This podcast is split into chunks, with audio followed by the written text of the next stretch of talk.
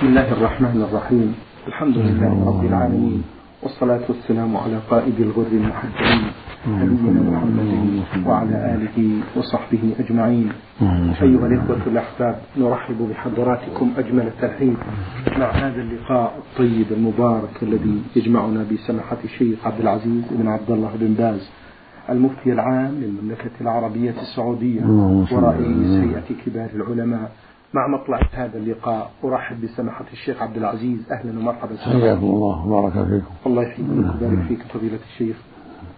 هذه سائلة من الأردن رمزت لاسمها بزاها من، تقول في هذا السؤال: سماحة الشيخ، تذكر بأنها طالبة تقدم لخطبتها رجل صاحب دين وطلبت التأجيل ريثما تقدم الامتحانات النهائية، ثم تقدم آخر صاحب دين فرفض والدها وصمم على زواجها من قريب لها تارك للصلاة، فأجبرت واستخارت الله وفوضت أمرها إلى الله عز وجل طاعة لوالدها، وتزوجت هذا الرجل، لكنه ثبت أنه لا يصلي ولم يستجب لتوجيهها، فانفصلت عنه لأنها أصرت عليه أن يصلي فرفض أن يصلي. والآن تقول: كلما تقدم لخطبتها رجل ما لا يحصل نصيب، فقال لها أحد الإخوة بأنك فتنت في دينك حيث لم تستجب لقول الرسول صلى الله عليه وسلم: إذا أتاكم من ترضون دينه وخلقه فزوجوه، إلا تفعلوا تكن فتنة في الأرض وفساد كبير. تقول: فالفتنة هنا هو عدم توفيقي بالزواج، لأنني رفضت صاحب الدين مرات متتالية، هل هذا هو مصيري؟ تقول: ماذا أفعل سماحة الشيخ؟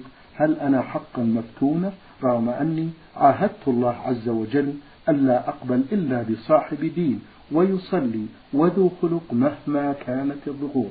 أرجو من سماحة الشيخ الإجابة. بسم الله الرحمن الرحيم. الحمد لله، وصلى الله وسلم على رسول الله وعلى آله وأصحابه ومن اهتدى بهداه. أما بعد، فلا شك أن الواجب على المؤمنة الاستجابة لله والرسول فيما يتعلق بالزواج وغيره. أما الخاطبان السابقان اللذان يرضى دينهما وأمانتهما، فلا شك أن الزواج من أحدهما هو المناسب والذي ينبغي، الحديث الذي ذكرته السائلة: إذا خطب إليكم من ترضون دينه وخلقه فزوجوه.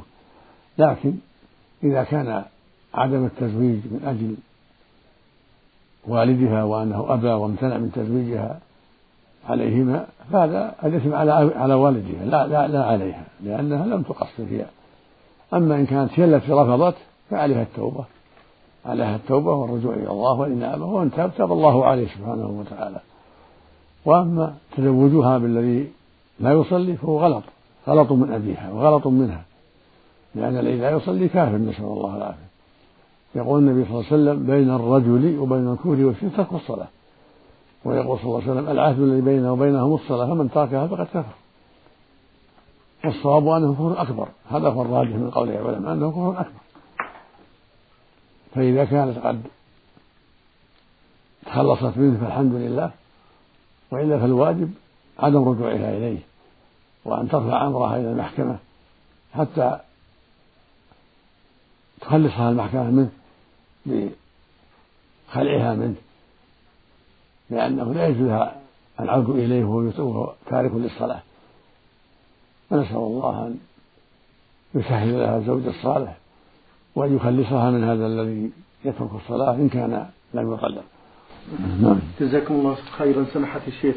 سماحة الشيخ، هل هناك توجيه للآباء الذين يردون الأزواج الصالحين؟ نعم، الواجب على الولي أن يختار لموليته الرجل الصالح، وأن يرد الرجل الصالح لأجل قرابها وغيرها، بل يجب أن يختار من يرضى دينه وخلقه وإن كان ليس بقريب. هذا هو الواجب على الولي من أب وغيره. والواجب على المرأة أيضا أن تجتهد في قبول الخاطر الطيب المعروف دينه وخلقه الطيب، وألا تقبل الزواج على من لا يرضى دينه ولا خلقه وإن كان قريبا. جزاكم الله خيرا سماحة. السائلة لها سؤال آخر تقول: كيف تكون المرأة داعية إلى الله عز وجل وفي سبيل الله في ظل ظروف أسرية تمنعها من الخروج من البيت لحضور الدروس أو المحاضرات، لأن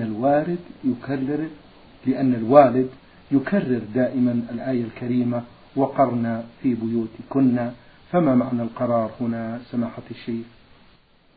إذا كانت المرأة عندها علم تدعو إلى الله سبحانه وله البيت لها مع أهلها ومع الزوار حتى يتيسر لها الخروج إلى مجامع النساء، والواجب على أبيها إذا كان عندها علم ألا يمنعها من الخروج إلى مجامع النساء مع التستر والبعد عن أسباب الفتنة. والأصل في البقاء البيوت هو الأصل هو الأسلم والأولى، لقوله جل وعلا: وقرنا في بيوتكن، لأنه أبعد للمرأة عن الفتنة، لكن خروجها لحاجتها وخروجها للدعوة إلى الله أو للتعلم أو لصلة الرحم أو لعيادة المريض أو لعيادة المصاب، هذا لا بأس به مشروعا، وإنما المكروه خروجها من غير حاجة. أما إذا كان خروجها لأمر شرعي فهذا أمر مطلوب، والواجب على الآباء والأولياء أن يساعدوا على الخير. وإذا كانت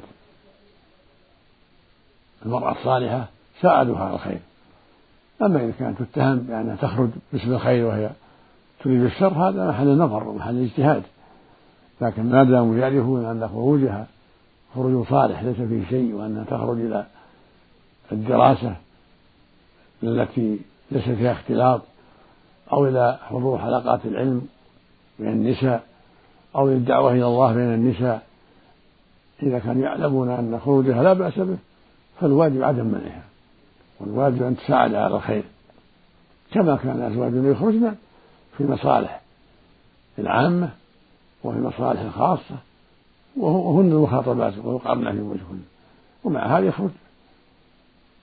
يخرجن لتعزية المصاب ويخرجن لحفلات الأعراس ويخرجن لغير هذا من الحاجات، وفيهن أسوة رضي الله عنهن وأرضاهن. نعم. جزاكم الله خيرا سماحة الشيخ. السائل حمدي مصري يقول في هذا السؤال: هناك رجل لا يجيد القراءة ولا الكتابة ولا يتفقه في الدين، هل يعذر بجهله أم لا؟ وإذا كان يعذر فما الدليل؟ جزاكم الله خيرا. الواجب عليه يتعلم ويتبصر ويسأل أهل الذكر ويحضر حلقات العلم حتى يتعلم دينه، لأن الله سبحانه خلقه ليعبده، وما خلقت الجن والإنس إلا ليعبدون، وهذه العبادة يجب أن يتفقه فيها ويعرفها من طريق أهل العلم، من طريق حضرات العلم، من طريق حلقات العلم، من طريق سماع خطب الجمعة والمحاضرات المفيدة، ويسأل أهل العلم حتى يعرف دينه. ما هي العبادة التي خلق لها؟ يسأل حتى يتبصر وحتى يتعلم حتى يؤدي ما أوجب الله عليه على بصيرة، وليس له السكوت والإعراض، بل يجب أن يسأل ويتعلم ويتفقه حتى يعبد الله على بصيرة. يقول النبي صلى الله عليه وسلم: من يريد الله به خيرا يفقهه في الدين، والله يقول: فاسأل أهل الذكر إن كنتم لا تعلمون. نعم. جزاكم الله خيرا. ننتقل إلى رسالة وصلت من الجزائر من السائلة جيم حكيمة من الجزائر تقول: هل يجوز للمعتدة المتوفى عنها زوجها أن تخرج للضرورة في أيام العدة؟ نعم، لها أن تخرج لحاجتها كشراء حاجة من السوق أو خروج المستشفى للعلاج أو للمحكمة لدعوى عليها أو لدعوى تدعيها على غيرها، لا بأس خروجها الحاجة لا حرج في ذلك، لكنها تبقى في البيت حتى تكمل العدة. أما خروجها الحاجة فلا يمنع منه. السائلة سماحة الشيخ أيضا لها سؤال آخر تذكر تقول: زوج أختي يصلي في البيت ولا يصلي الصلوات في وقتها، بل يقوم بجمعها ويصليها أثناء العودة من العمل. هذه الفقرة الأولى.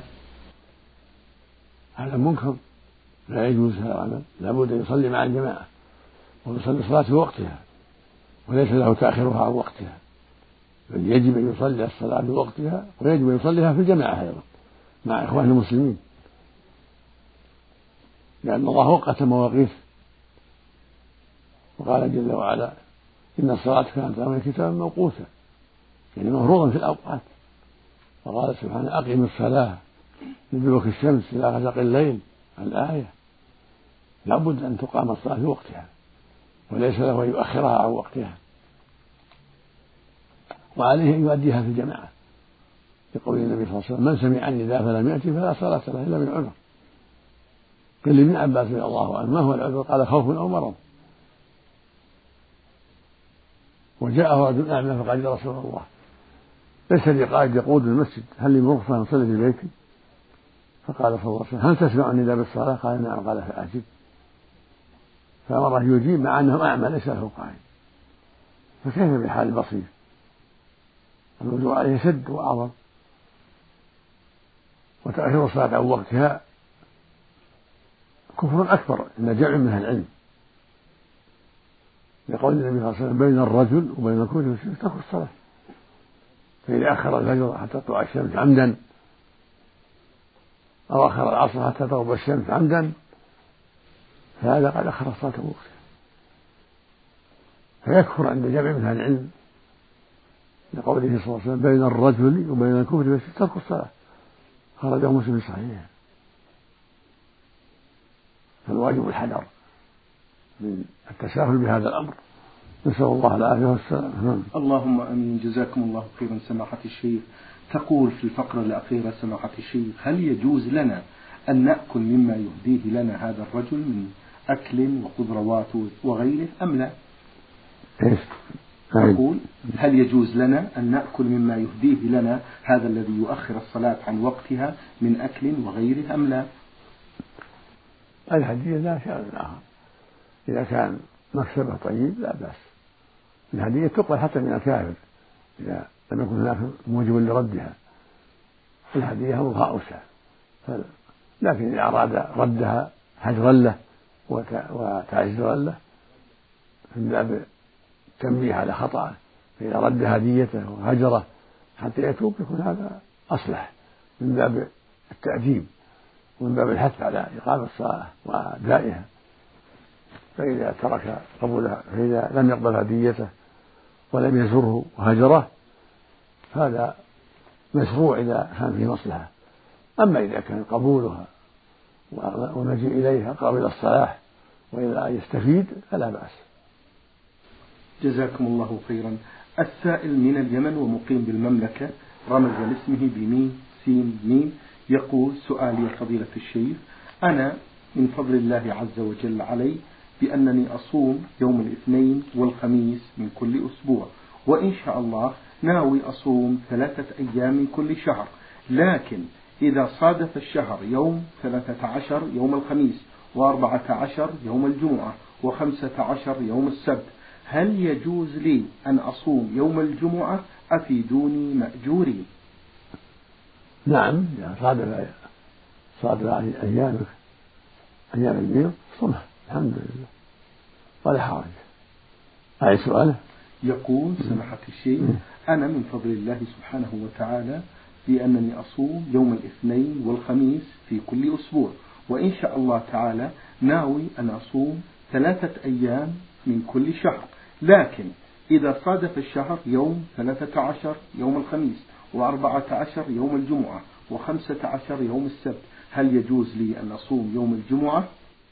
نعم تصوم هنا تابع يعني إفراده، أما صومه مع الخميس أو مع السبت فلا حرج فيه والحمد لله. نعم.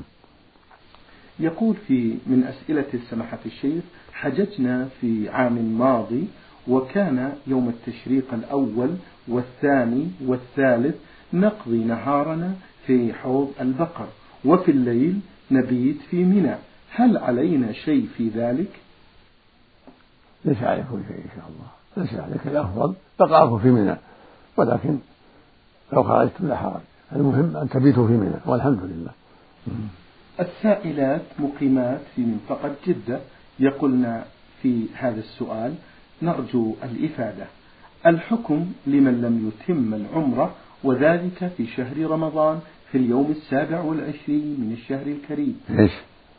يقولن هذه السائلات: الحكم لمن لم يتم العمرة وذلك في شهر رمضان في اليوم 27 من الشهر الكريم، فقد أدينا الطواف كاملا ولكننا لم نستطع إتمام السعي وذلك لشدة الزحام، فما الحكم في ذلك؟ وهل هناك فدية؟ وما نوع الفدية؟ وأين ذبحها سماحة الشيخ؟ الواجب تكميل العمرة بعد تلك الليلة، يسعى ويقصر ويحل، هذا هو الواجب على الجميع الرجال والنساء، لا بأس يعني يكون بين الطواف والسعي فجوة، فإذا طاف مثلا في النهار وصعب عليه السعي أو طاف الليل وصعب عليه السعي أجل السعي إلى وقت آخر وسعى والحمد لله. والذي ما سعى مثلا إلى الآن يسعى، يذهب يسعى يكمل عمرته يقصر، لأنه ما زال في إحرام العمرة، إذا كان يسعى ولا يقصر لا زال في إحرام العمرة، يعني يرجع إلى مكة ويسعى ويقصر ويتحلل والحمد لله. وإن كان أتى زوجته، كان رجل أو امرأة أتى زوجها، فينتسب العمرة وتكملها عمرة فاسدة وتأتي بعمرة جديدة من الميقات الذي لا حرج في الأولى منه، وهذه العمرة التي وقع فيها الجماع تكمل فاسدة، ثم يؤتى بعمرة عوضا منها من الميقات الذي أحرم بالأولى منه. سماحة الشيخ، الحقيقة استوقفني مقطع من هذا السؤال، وهو التزاحم يوم 27 من شهر رمضان، هل من كلمة حول هذا سماحة الشيخ؟ نعم. إيش؟ التزاحم يوم 27 في العمرة. لا شك أن هذا أمر يحصل به مضرة كبيرة، والذي ينبغي للمؤمنين في هذا عدم التزاحم، وإذا كان مشقة يأجل، يطوف في النهار يسعى في النهار، ليس من اللازم يسعى في الليل يشق على نفسه وعلى غيره والحمد لله، يجتهد فيها بالتسبيح والتهليل والدعاء وأنواع الخير والذكر والقراءة ويكفي، ولا يؤذي نفسه ولا يؤذي الناس، الرجل والمرأة جميعا، فلا حاجة إلى الزحام الذي يضرهم جميعا، يبقى على إحرامه ويطوف ويسعى في النهار والحمد لله. نعم. جزاكم الله خيرا سماحة الشيخ. السائل أسامة عبد الله من الدمام يقول في هذا السؤال: ما هي شروط الزكاة؟ وهل لذبح الأغنام موضع معين في الرقبة أو الحلقوم؟ جزاكم الله خيرا. يقول: ما هي شروط الزكاة؟ وهل لذبح الأغنام موضع معين في الرقبة أو الحلقوم؟ يقول سماحة الشيخ: ما هي شروط الزكاة؟ وهل لذبح الأغنام موضع معين في الرقبة أو الحلقوم؟ نعم، شروط الذبح معروفة، لا بد أن يكون الذبح في محل الذبح، وأن يجني آلة الذبح حتى ينهي الذبح، فالإبل في اللبة يطعنها في اللبة حتى تنتهي حتى تموت، والبقرة والغنم على جنبها الأيسر الأفضل تذبح على جنبها في الحلقوم والمري، وإذا قطع الوجهين يكون أكمل، الوجهين الحلقان متصلان بالحلقوم والمري، لا بد من هذا وهذا، ولكن الحلقوم والمري يجزي في الذبح، وإذا قطع مع حكم أحد الوجهين أو كلاهما يكون أكمل وأفضل، ولا بد أن يراعي في ذلك أن تكون الآلة جيدة، وأن لا يعذب الحيوان يذبح في محل الذبح لا في غيره. نعم، جزاكم الله خيرا. له فقرة أخرى سماحة الشيخ عبد العزيز يقول بالنسبة لحكم ذبح الأضحية أو الذبيحة بالسكين الكهربائية. ما ذلك السكين الكهربائية؟ إذا كانت السكين الكهربائية مع التسمية تقطع الحقوق المريء يحصل بها الذبح فلا بأس، إذا كانت سكين حقيقية تقطع الحقوق المريء سواء بالكهرباء أو باليد مع التسمية بسم الله ويفعل فلا بأس. بارك الله فيكم. السائلة أم عبد الله من الرياض تقول امرأة تشتكي من زوجها حيث إنه متزوج من امرأة أخرى، وتقول بأنه لا يعدل مع أنه شخص ملتزم ويؤدي الفروض بأوقاتها ومستقيم وتحمد الله على ذلك، ويطلب منها تقول امرأة تشتكي من زوجها حيث إنه متزوج من امرأة أخرى، وتقول بأنه لا يعدل مع أنه شخص ملتزم ويؤدي الفروض بأوقاتها ومستقيم وتحمد الله على ذلك، ويطلب منها ألا تستخدم موانع الحمل.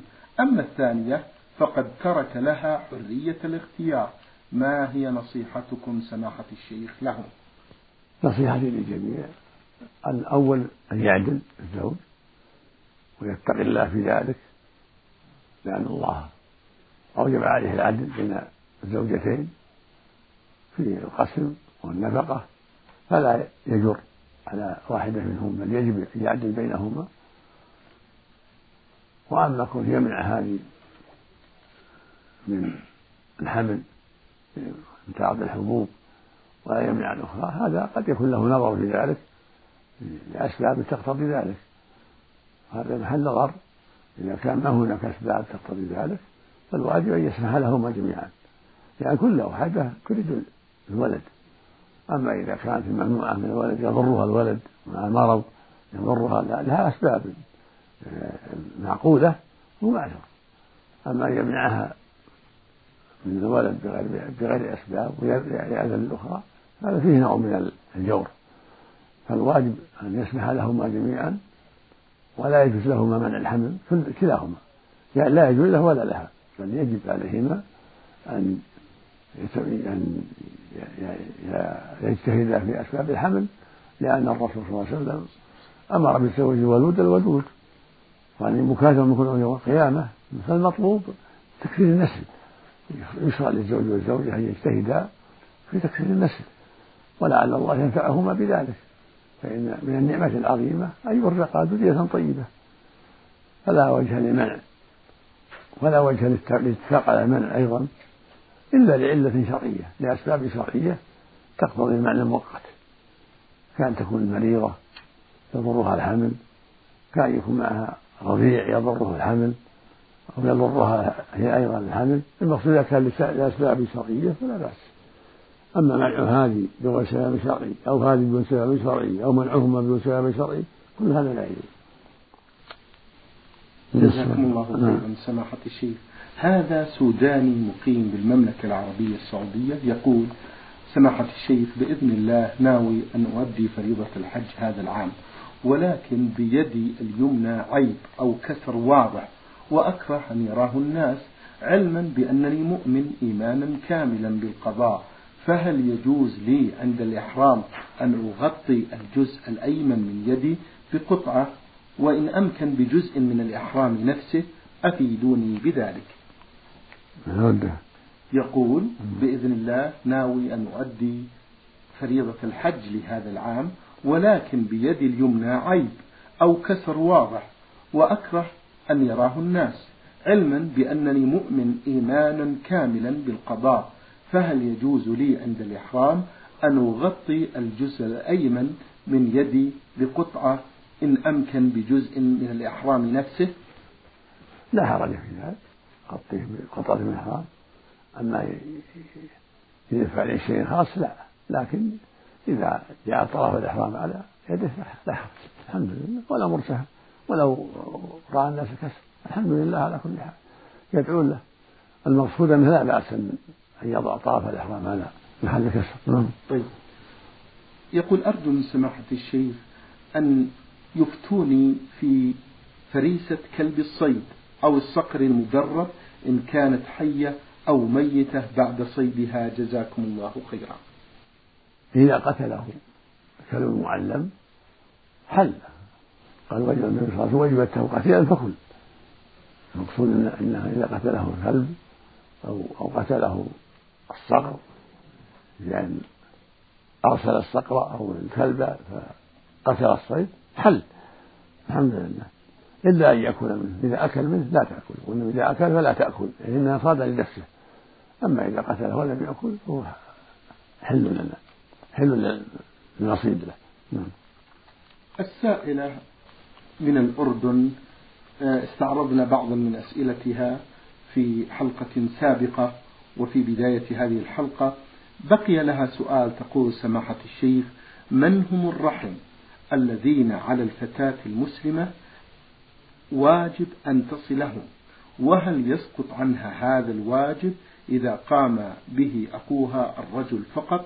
هذه السائلة أم مصطفى من الأردن تقول: من هم الرحم الذين على الفتاة المسلمة واجب صلة الرحم لهم، وهل يسقط عنها هذا الواجب إذا قام بها الأخ أو الرجل لها؟ الرحم كل القرابات رحم، لكن أقربهم في الأصول والفروع الآباء والأمهات والأجداد والجدات والأولاد وأولادهم، هؤلاء أقرب الرحم، ثم الإخوة، ثم بنوهم أولاد الإخوة، ثم الأعمام وأولادهم، وهكذا الأقرب فالأقرب. ولهذا لما سئل النبي صلى الله عليه وسلم قال: يا رسول الله من أبر؟ قال يا سلام من أبر يا رسول الله؟ قال أمك. قال ثم من قال أمك؟ قال ثم من قال أمك؟ قال ثم من قال أباك؟ ثم الأقرب فالأقرب. فالصلة تكون الأقرب فالأقرب، بالمال والكلام الطيب وبالزيارة بالأسلوب الحسن بالسؤال عن حاله، كل هذا نوع من الصلة والحمد لله. نعم، جزاكم الله خيرا سماحة الشيخ. هذا سائل أرسل بهذا السؤال، لم يذكر الاسم في هذه الرسالة، يقول سماحة الشيخ: أنا أعرف صاحب مؤسسة لديه الكثير من العمال قد يصل عددهم إلى 15 عامل، وهو لا يقوم بصرف المرتب لهم، مع العلم بأنه لم يصرف المرتب لهم منذ 7 أشهر، وكذلك لا يعطيهم الإعاشة وهم في حالة يرثى لها. فنرجو من سماحة الشيخ، يقول سماحة الشيخ: صاحب مؤسسة لديه الكثير من العمال قد يصل عددهم إلى 15 عامل، وهذا صاحب المؤسسة لا يقوم بصرف المرتب لهم، مع العلم بأنه لم يصرف لهم المرتب منذ 7 أشهر، وكذلك لا يعطيهم الإعاشة كاملة وهم في حالة يرثى لها. فنرجو من سماحة الشيخ النصح لمثل هذا. الواجب على المسلمين العناية بالعمال وإعطائهم حقوقهم وإعاشتهم، ولا يجوز لهم التساهل بهذا، هذا منكر وظلم. بل يجب على صاحب الأعمال الذين استأجرهم أن يعطيهم حقوقهم حسب الشروط. إن كانت تقدم كل شهر وجب تقديمها كل شهر، وإن كان بينه وبينهم على شهرين وهكذا، على الشروط اللي بينهم مع الإعاشة المشروطة لا يخل بها. هذا هو الواجب. والظلم ظلمة يوم القيامة، كل مسلم حرام دمه وماله وعرضه. والحديث الصحيح يقول النبي صلى الله عليه وسلم: ثلاثة، يقول الله جل وعلا: ثلاثة أنا خصمهم يوم القيامة: رجل أعطى به ثم غدر، ورجل باع حرا فأكل ثمنه، ورجل استأجر أجيرا فاستوفى منه ولم يعطه أجره. هذا من المنكرات العظيمة. فالواجب الحذر، ولا يكلفهم ما لا يطيقون، ولا يؤجل حقوقهم، بل يجب أن يعطيهم حقوقهم حسب الشروط. نعم. سماحة الشيخ، أولئك الذين يأتون بالعمال ويأخذون منهم مبالغ مالية كل شهر ويتركونهم يسرحون ويمرحون، ما حكم هذه النقود التي يأخذونها الذي يأخذها الكفيل وغيره؟ أولئك الذين يأتون بالعمال ويأخذون منهم مبالغ مالية كل شهر ويتركونهم يعملون. ما حكم هذه النقود التي تؤخذ من هذا العامل من قبل الكفيل؟ لا يجوز هذا العمل، وقد صدر قرار من هيئة كبار العلماء بمنع هذا، وأن الواجب استخدامهم على الطريقة التي رسمت الدولة. أما أن يستخدمهم يجعلهم بين الناس يعملون ويأخذ منهم كل شهر كذا وكذا من أجل كفالته، هذا لا يجوز. الواجب على المؤمن أن يستخدم حاجته فقط هو، يعني على حسب الشروط التي نظرتها الدولة. شكر الله لكم سماحة الشيخ، وبارك الله فيكم وفي علمكم، ونفع بكم المسلمين، وأسأل الله عز وجل أن يحفظكم بحفظه وأن يكلأكم برعايته وإياكم. إخوة الإيمان، كان معنا في هذا اللقاء الطيب المبارك سماحة الشيخ عبد العزيز بن عبد الله بن باز، المفتي العام للمملكة العربية السعودية ورئيس هيئة كبار العلماء. شكر الله لسماحة الشيخ، وشكرا لزميلي مهندس الصوت فهد العثمان، والسلام عليكم ورحمة الله وبركاته.